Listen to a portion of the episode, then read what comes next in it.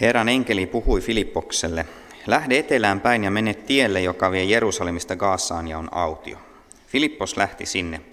Juuri silloin sitä tietä tuli mahtava etiopialainen hoviherra, eunukki, joka hoiti Etiopian kuningattaren eli Kandaken koko omaisuutta.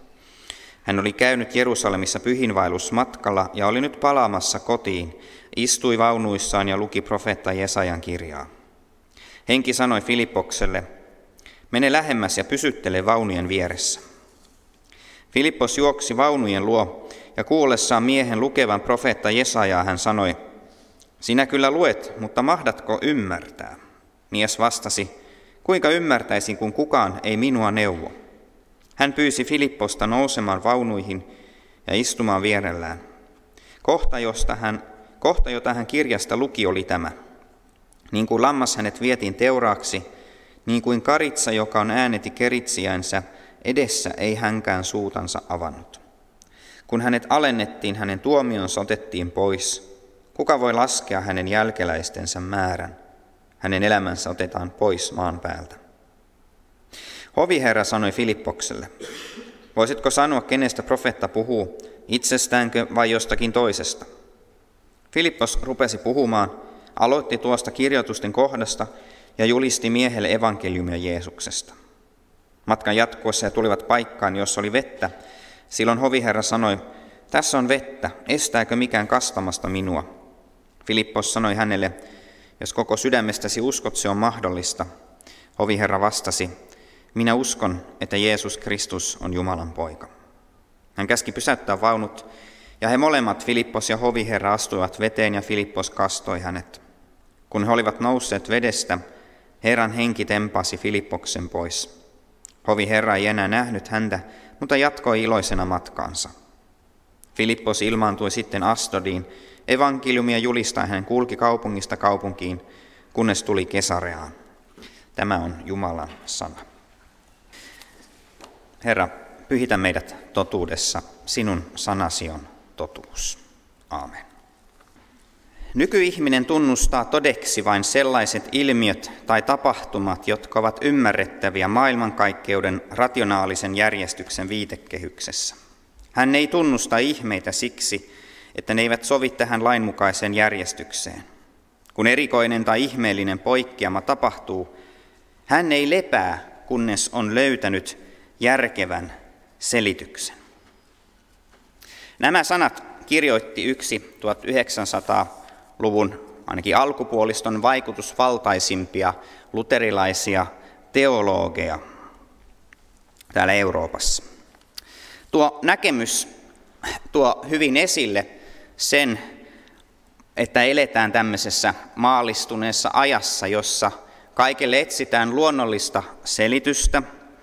Ei ole mitään tuolla puolen, on vain tämä näkyvä aineellinen todellisuus. Ja jos jossain puhutaan ihmeestä tai Jumalan toiminnasta, niin siihen täytyy olla aina olemassa jokin muu selitys. Ja se sitten kaivetaan esille. Pitkään ollaan eletty tämmöisessä kulttuurisessa ajattelussa, missä maailmasta tulee jotenkin niin kuin harmaa ja latte ja näköalaton, niin ei ehkä ole ihmekään, että on syntynyt tai sitä vastaan noussut tämmöistä kristillisyyttä, joka päinvastoin nimenomaan korostaa ja puhuu Jumalan ihmeistä. Missä niin kuin ihmeet tai Jumalan ihmeellinen väliintulo, rukousvastaukset, parantumiset ovat se varma näkyvä todistus siitä, että on olemassa Jumala ja että hän elää ja hän toimii. Mä itse ajattelen niin, että näissä molemmissa malleissa on jotain sellaista, siis sekä jotain ihan totuuttakin on, mutta tämä raamatun teksti mun mielestä haastaa nämä molemmat eri tavoin. Ja kun me katsomme nyt vähän tota tapahtumaa siellä ää, tiellä, ää, jota tuo Filippos kulki, niin saamme aihetta pohtia sitä, että millä tavalla kristillinen usko on yliluonnollista. Mitä se tarkoittaa, että me uskomme Jumalaan, joka tekee ihmeitä? Me kohtaamme tuossa tekstissä kolme ihmettä. Johdatuksen ihmeen, ilmoituksen ihmeen ja pelastuksen ihmeen.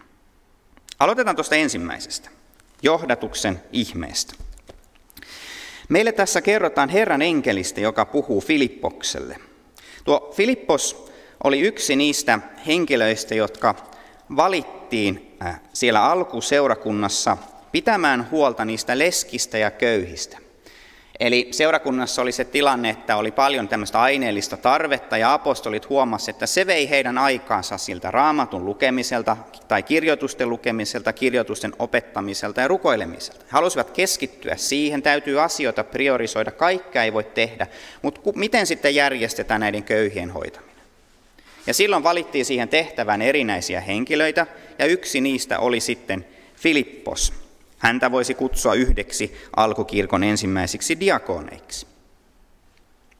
Toinen niistä oli, oli sitten tuo, tuo, tuo Stefanos. Ja hänen kohdallahan kävi sillä tavalla, että hän puhui niin väkevästi, että haluttiin tukkia hänen suunsa kivillä, ja siinä onnistuttiin varsin tehokkaasti. Ja sen seurauksena syntyi sitten ankara vaino siellä Jerusalemin seurakuntaa vastaan, ja kristityt monet pakenivat Yksi näistä, joka lähti sitten liikkeelle, oli Filippos. Hän meni Samarian kaupunkiin, siis samarialaisten keskuuteen, puolijuutalaisten tai puolipakanoiden keskuuteen ja julisti siellä sanomaa Jeesuksesta ja ihmisiä tuli uskoon. Apostolivat tulleet paikalle, heidät kastettiin ja he saivat pyhän hengen. Näkyvä todistus kaikille siitä, että evankeliumi menee eteenpäin juutalaisten keskuudesta – myös samarialaisten keskuuteen. Jumala haluaa, että evankeliumi menee eteenpäin. Ja nyt Filippoksesta kerrotaan tuolla Samariassa, että siellä hänen kättensä kautta tapahtui monia ihmeitä. Saastaisia henkiä, henkiä ajettiin ulos, halvaantuneet paranivat, rammat paranivat ja kaupungin täytti ilo ja riemu. Ja kun sitten tullaan tähän jaksoon, missä Filippos johdatetaan tuon etiopialaisen hoviherran luokse, niin meille kerrotaan siitä, kuinka ensin Herran enkeli, enkeli puhuu Filippokselle ja saa hänet menemään sille tietylle tielle. Ja sen jälkeen henki sanoo Filippokselle, mene lähemmäs ja pysyttele vaunujen, ties, vaunujen vieressä. Ja sitten kun se matka tai tehtävä on suoritettu, niin Herran henki, näin sanotaan, tempasee Filippoksen pois. Tämä nyt on sellainen teksti, jonka äärellä saattaisi syntyä tällaista ajattelua, että just tällaista pitää olla kunnon kristityn elämä. Eli silloin meillä on todellista kristillisyyttä, kun enkeli puhuu meille, kun henki sanoo meille, kun tapahtuu tämmöistä ihmeellistä johdatusta tai sitten niitä ihmeitä ja tunnustekoja.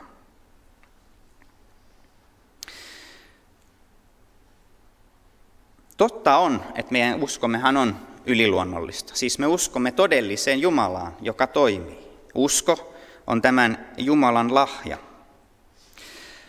Mutta samalla täytyy olla tarkkana tämmöisten tekstien lukemisessa. Nimittäin itse väittäisin niin, että tässä kohtaa ei missään sanota, että tällaista pitää olla kristityn elämässä. Enkä oikeastaan löydä mistään uudesta testamentista sellaista käskyä.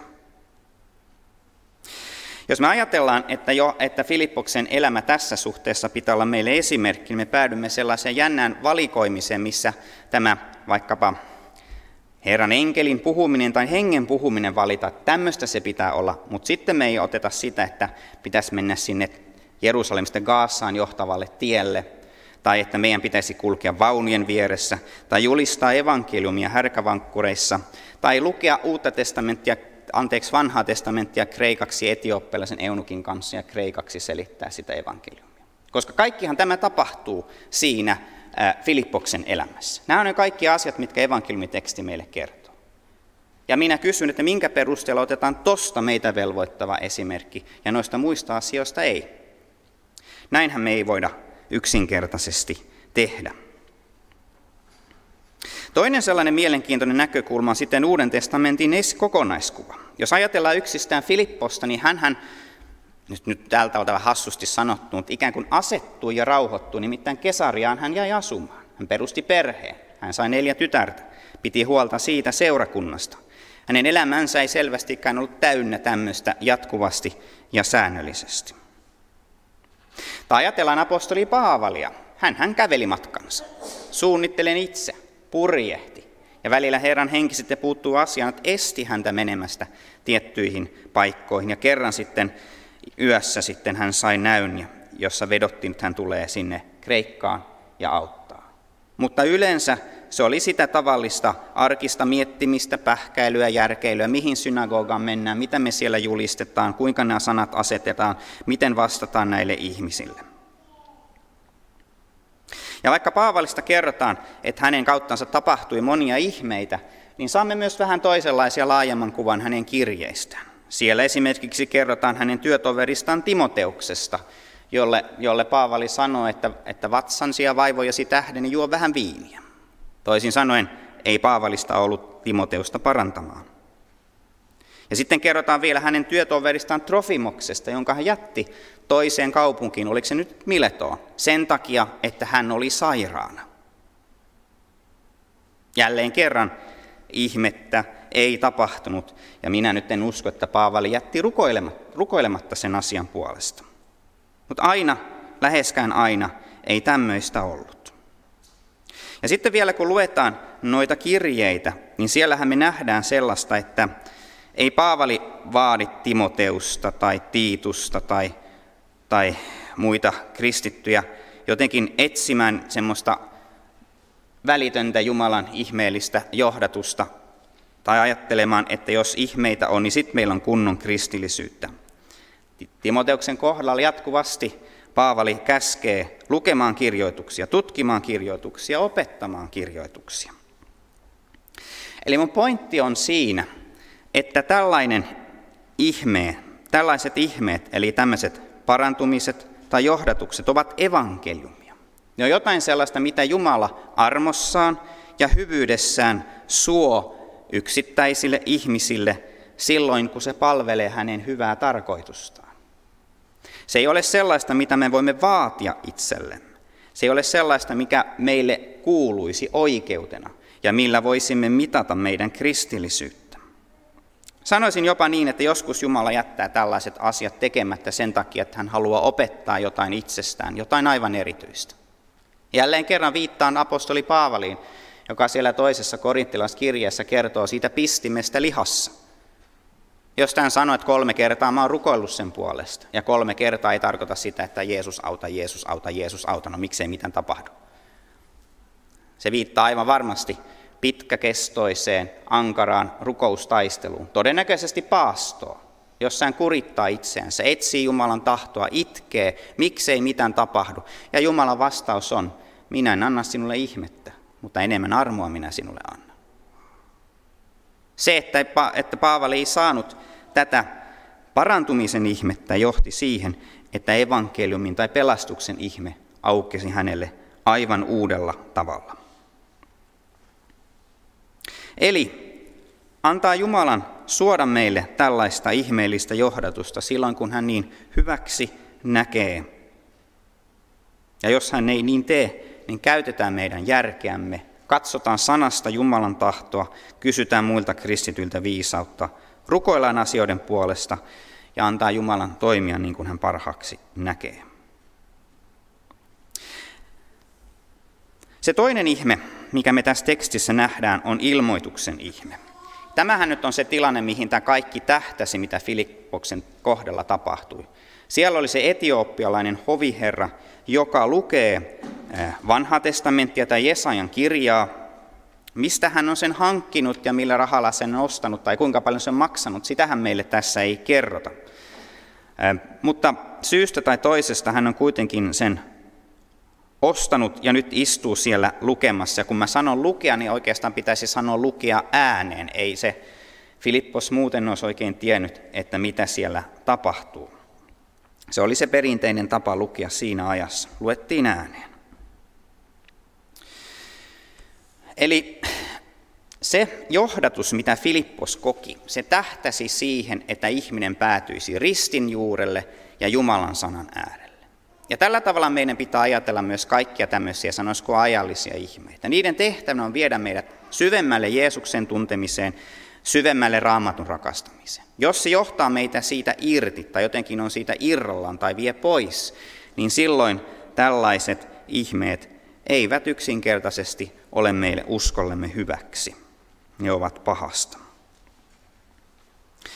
Eli enkeli johdattaa ja henki johdattaa Filippoksen tämän etiopialaisen hoviherran Eunukin luokse, kun hän tutkii niitä kirjoituksia. Ja syynotto on siinä, että jotta tämä etiopialainen hoviherra voi oppia tuntemaan Jumalan, hän tarvitsee raamatun.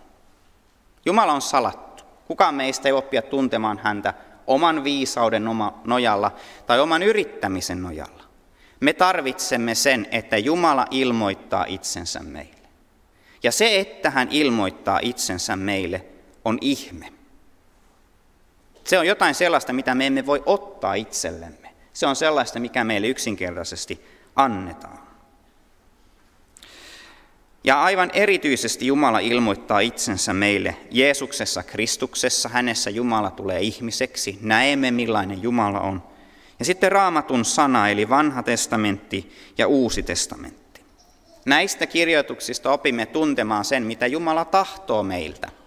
Mitä on hyvä elämä. Miten hän ajattelee, että täällä tulee elää. Nämä on ne kirjoitukset, joista opimme tuntemaan Jumalan pelastustyön. Näissä kirjoituksissa kerrotaan se evankeliumi. Vanhan testamentin puolella, niin kuin tässä kohdassa, kun luetaan Jesajan kirjaa, ja Uuden testamentin puolella apostolien teossa kirjassa, evankeliumissa ja niin edelleen. Mutta sitten myös sillä tavalla ilmoitus on ihme ja meille aivan välttämätön, että, että raamattu tuo tämän Jumalan pelastustyön luoksemme. Tarkoitan siis sitä, että Jumala tekee pelastavaa työtä sinun elämässäsi tämän sanan. Jotta etiopialainen hoviherra voisi uskoa Jeesukseen, hän tarvitsee välttämättä sen evankeliumin sanan. Jotta sinä voit uskoa Jeesukseen, sinä välttämättä tarvitset tätä evankeliumin sanaa, tätä raamattua. Tämä on muuten yksi syy, miksi me ollaan täällä koolla. Jumalan palveluksessa käyminen on hyvä tapa toki. Mutta me emme ole täällä vain saamassa informaatiota tai harjoittamassa hyviä tapoja, niin tärkeitä kuin ne onkin. Me olemme täällä sen takia, että Jumala itse tekisi työtä itse kunkin meidän sydämessä. Sen sanan kautta, jota me luetaan ja jota meille julistetaan. Se ei kauheasti ehkä näytä siltä, mutta sinä olet parhainkin pyhän Jumalan kasvojen edessä. Ja nyt voit ainakin kuvannollisesti riisua ne kengät jalasta. Älä nyt ihan oikeasti, saattaa viruskaveri vähän nyrpistellä nenänsä. Mutta tämä on niin kuin se todellisuus, missä me mennään. Meillä on tämä ilmoitus, ja sen takia on mahdollista oppia tuntemaan Jumala. Ja tähän se Filippoksen matka sinne Eunukin luokse tähtäsi. Muuten semmoisena ihan pienenä sivuraiteena, niin se syy myös, miksi Filippos menee sinne, on se, että jonkun täytyy selittää kirjoituksia tälle eunukille. Eli siis hän ei oikein ymmärrä, mitä teksti tarkoittaa, mitä siellä sanotaan. Tämä on yksi tapa, miten Jumala myös toimii tämän ilmoituksen ihmeen kanssa. On olemassa sellainen asia kuin saarnavirka. Se on asetettu sitä varten, että Jumalan sana opetettaisiin ja julistettaisiin. Että ihmiset voivat oppia tuntemaan Jeesuksen. Oishan se ollut Jumalalle mahdollista, että henki olisi suoraan selittänyt etiopialaiselle eunukille, että mitä ne kirjoitukset tarkoittaa. Mutta Jumala päättää toimia toisin. Hän lähettää yhden henkilön, joka tuntee kirjoitukset, on opiskellut niitä, tajua mitä siellä sanotaan, on asetettu tiettyyn tehtävään julistamaan. Ja tämän henkilön siis henki johdattaa sen etiopialaisen hoviherran luokse selittämään kirjoituksia, opettamaan niitä. Tässäkään ei pidä nyt nähdä vastakkainasettelu, että, että joko minä ja mun raamattu tai sitten saarnamies ja hänen raamattunsa. Lue raamattua, tutki niitä, opeta niitä, mutta ole valmis myös kuuntelemaan toisten opetusta. On olemassa lampaat ja on olemassa paimenet. Se on osa tätä todellisuutta, sen rakennetta ja Jumalan hyvää suunnitelmaa. Että toiset jakaisi sitä sanaa sinulle ja sinun usko saisi vahvistusta. Ja näin siis kirjoituksia selitetään tälle eunukille. Siitä me päästään sitten siihen kolmanteen ihmeeseen ja lunastuksen ihmeeseen. Nimittäin tämän opettamisen seurauksena tämä hovi Herra uskoo Jeesukseen ja hänet kastetaan. Siis ajatelkaa tätä ihmeen kohdetta. Tämähän on poikkeuksellinen. Ensinnäkin meillä on tässä siis rikas ja vaikutusvaltainen henkilö, ja niin kuin Jeesus sanoi evankeliumissa, että helpompi on kamelin päästä neulan silmän läpi kuin rikkaan päästä taivasten valtakunta. Yleensä evankeliumi menee eteenpäin köyhien keskuudessa, yhteiskunnan alempien luokkien keskuudessa. Niin se oli alusta asti ja niin se on tänäkin päivänä. Ne, joilla on valtaa ja rikkautta, niin ne luulevat niin paljon itsestään, ei ne tarvitse Jeesusta. Minulla menee asiat hyvin. Mihin minä Jeesusta tarvitsen? Se on poikkeuksellista. Sitten on poikkeuksellista se, että tässä meillä on tämmöinen etiooppialainen valtaa pitävä henkilö. Ja nyt Etiopia ei tarkoita sitä, mitä tänä päivänä, mutta joka tapauksessa selkeästi ei juutalainen, ei edes samarialainen. Aivan toisesta kansasta, pakana kansasta, joka lukee kirjoituksia, saa evankeliumin syntinsä anteeksi, uskoo Jeesukseen. Ja sitten vielä se, että se on eunukki, siis henkilö, jolta on kivekset murskattu. Mooseksen lain mukaan sellainen henkilöllä, sellaiselle henkilölle paikkaa Jumalan kansan keskuudessa. Ja nyt Pyhä Henki nimenomaan johdattaa Filippoksen julistamaan evankeliumi tällaiselle henkilölle, jotta alkuseurakunnassa tajuttaisiin, jos nyt ei samarialaisten tapauksen äälen, ainakin tässä kohtaa viimeistä, että evankeliumi kuuluu ihan oikeasti kaikille. Kansaan katsomatta, ihmisen fyysiseen anatomian katsomatta, vammoihin tai ruumiillisiin vikoihin katsomatta. Sellaiselle kuuluu myös evankeliumi. Jumala ei katso henkilöön, Jumala katsoo sydämeen. Ja se syy myös, miksi Filippos joudutaan tältä tavalla johdattamaan, on varmaan myös siinä, että Filippos ei oman järkensä varassa olisi mennyt siihen tilaan. Jos hän olisi pitänyt itse päätellä, tai että haluuks hän mennä, niin ei hän olisi mennyt. Se on vähän niin kuin se Pietari siellä, että jolle pitää antaa se näky taivaasta, jotta hän tajuaa, että kenelle se evankeliumi kuuluu, jotta hän sitten uskaltaa sille mennä sinne ähm, Korneliuksen kotiin kertomaan näille roomalaisille tai siis käännynnäisille ei-juutalaisille Jeesuksesta. Tämän lunastuksen ihmeen tämä mies nyt saa ottaa vastaan sanan kautta ja kasteen kautta. Sitä tekstiä ei muuten pidä lukea sillä tavalla, että ensin täytyy tulla usko ja sitten täytyy tulla kaske, koska sen jälkeen meillä olisi ristiriita raamatun kanssa, koska Jeesus sanoo lähetyskäskyssä, että menkää evankeliumi, että tota, tehkää opetuslapsia kastamalla ja opettamalla. Pointti ei ole ikään kuin se ehdoton järjestys, vaan se, että sana ja kaste kuuluvat yhteen.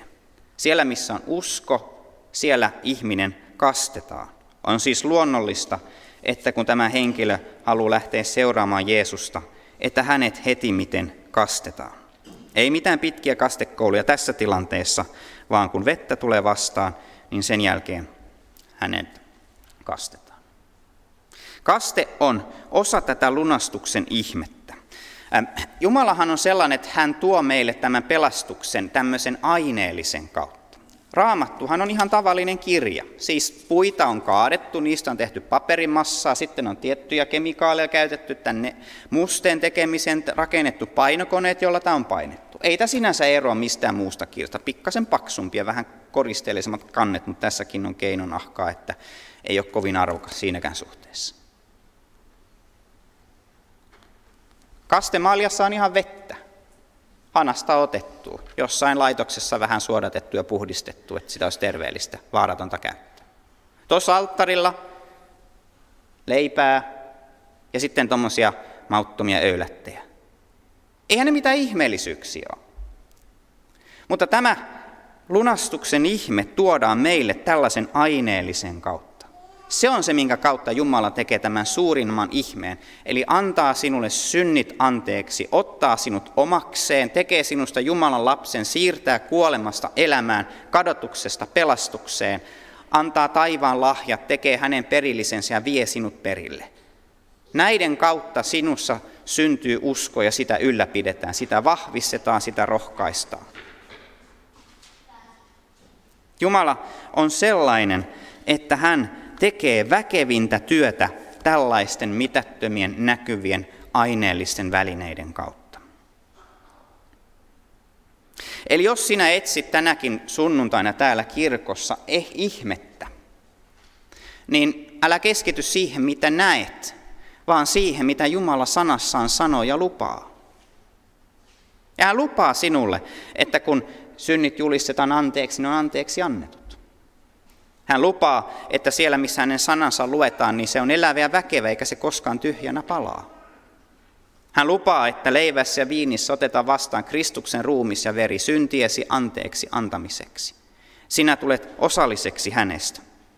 Ja hän lupaa, että kun sinut on kerran kastettu, niin silloin sinut liitettiin Kristuksen kuolemaan ja ylösnousemiseen. Tehtiin siis osalliseksi siitä pelastusteosta, jonka hän teki. Ja että sinä hänen omanaan tänäänkin saat elää uutta elämää, täynnä kiitosta ja ylistystä kaikesta siitä ihmeellisestä, mitä hän on sinun elämässäsi olet tehnyt. Tässä ei kysytä siis sitä, mitä sinä näet tai miltä se tuntuu, vaan sitä, mitä Jumalan sana lupaa. Ja se suurin virhe, minkä sä voit tehdä, on se, että sinä epäuskossa torjut sen, mitä Jumala sanassaan sanoo. Etiopialaisen eunukin pelastuminen Siis Jumalan sana julistaminen hänelle, hänen kastamisensa, todistaa meille siitä ihmeestä, joita me jokainen tarvitsemme. Ja mä ajattelen niin, että jos täällä salissa tänäänkin istuu joku, tai jos siellä nettistriimauksen äärellä on joku, joka ei vielä ole osallinen tästä pelastuksesta, niin Paavalin lailla haluan vedota sinuun, anna pelastaa itsesi, anna sovittaa itsesi Jumalan kanssa. Tänäänkin on pelastuksen päivä. Rukoillaan. Rakas vapahtaja, kiitos siitä, että sinä niin monin tavoin teet sitä ihmeellistä työtä tässä maailmassa, missä me eletään. Sä oot sen tehnyt, sä ylläpidät sitä. Sinä olet tämän kaiken luonut. Mitään ei olisi ilman sinun hyvää tahtoasi. Jokainen meistä on tässä maailmassa sinun hyvän työsi tuloksena – kaikki hyvä, mitä sinä olet meille, mitä me saamme, niin se on sinulta. Ja me kiitämme siitä, että meillä on Jumalan sana raamattu, jossa saamme oppia tuntemaan sinut. Sinä et jää meille salatuksi tai tuonpuoleiseksi tai etäiseksi, vaan sinä tämän ihmeellisen ilmoituksen kautta paljastat itsesi ja hyvän tahtosi meille ja ennen kaikkea sen pelastuksen, minkä sinä Jeesuksessa Kristuksessa meille lahjoit. Me kiitämme myös tästä lunastuksen ihmeestä siitä, että me saamme omista omalle kohdallemme syntien anteeksi antamuksen. Että vaikka kuinka kaukana tunnemme olevamme sinusta ja vaikka kuinka omatuntomme meitä syyttää, niin sinun edessäsi meillä on rauha ja sovinto anteeksi antamus. Sinä olet suurempi kuin meidän omatuntomme. Kiitos vielä tuosta pyhityksen ihmeestä, siitä, että sinä et jätä meitä yksin, vaan jatkuvasti päivittäin teet työtä meidän elämässämme, muutat meitä enemmän Kristuksen kaltaiseksi, otat syntiä pois, luot uutta, vahvistat sitä, kuolletat sitä vanhaa. Ja kerran kun me lähdemme täältä, niin sinä lopullisesti tapat tuon vanhan Aadamin meissä. Ja saamme nousta täysin kirkastettuun ylösnousemusruumiiseen elämään sinun lapsinasi vapaina, onnellisina, autuaina. Jeesus, me pyydämme, että sinä vastaisit meidän näiden ajallisiin tarpeisiin. Että joskus saisimme myös nähdä ja kokea, kuinka sairaita paranni ja sinä ihmeellisesti johdatat. Anna meidän kaiken sen keskellä kuitenkin pitää tärkeimpänä niitä muita ihmeitä, joita sinä olet meille antanut ja jotka ovat meillä sata varmasti, koska niin sinä meille lupaat. Ja jos sinä et joskus vastaa meidän ihmeitä kaipaaviin rukouksiin, niin anna sen vain viedä meitä lähemmäksi sinua ja katsomaan kohti sitä paikkaa, jossa ei ole enää sairautta eikä kuolemaa eikä kärsimystä. Kiitos Jeesus, että sinä kuulet rukouksemme. Nimesi kunnian tähden. Aamen. Nousemme tunnustamaan yhteisen kristillisen uskomme.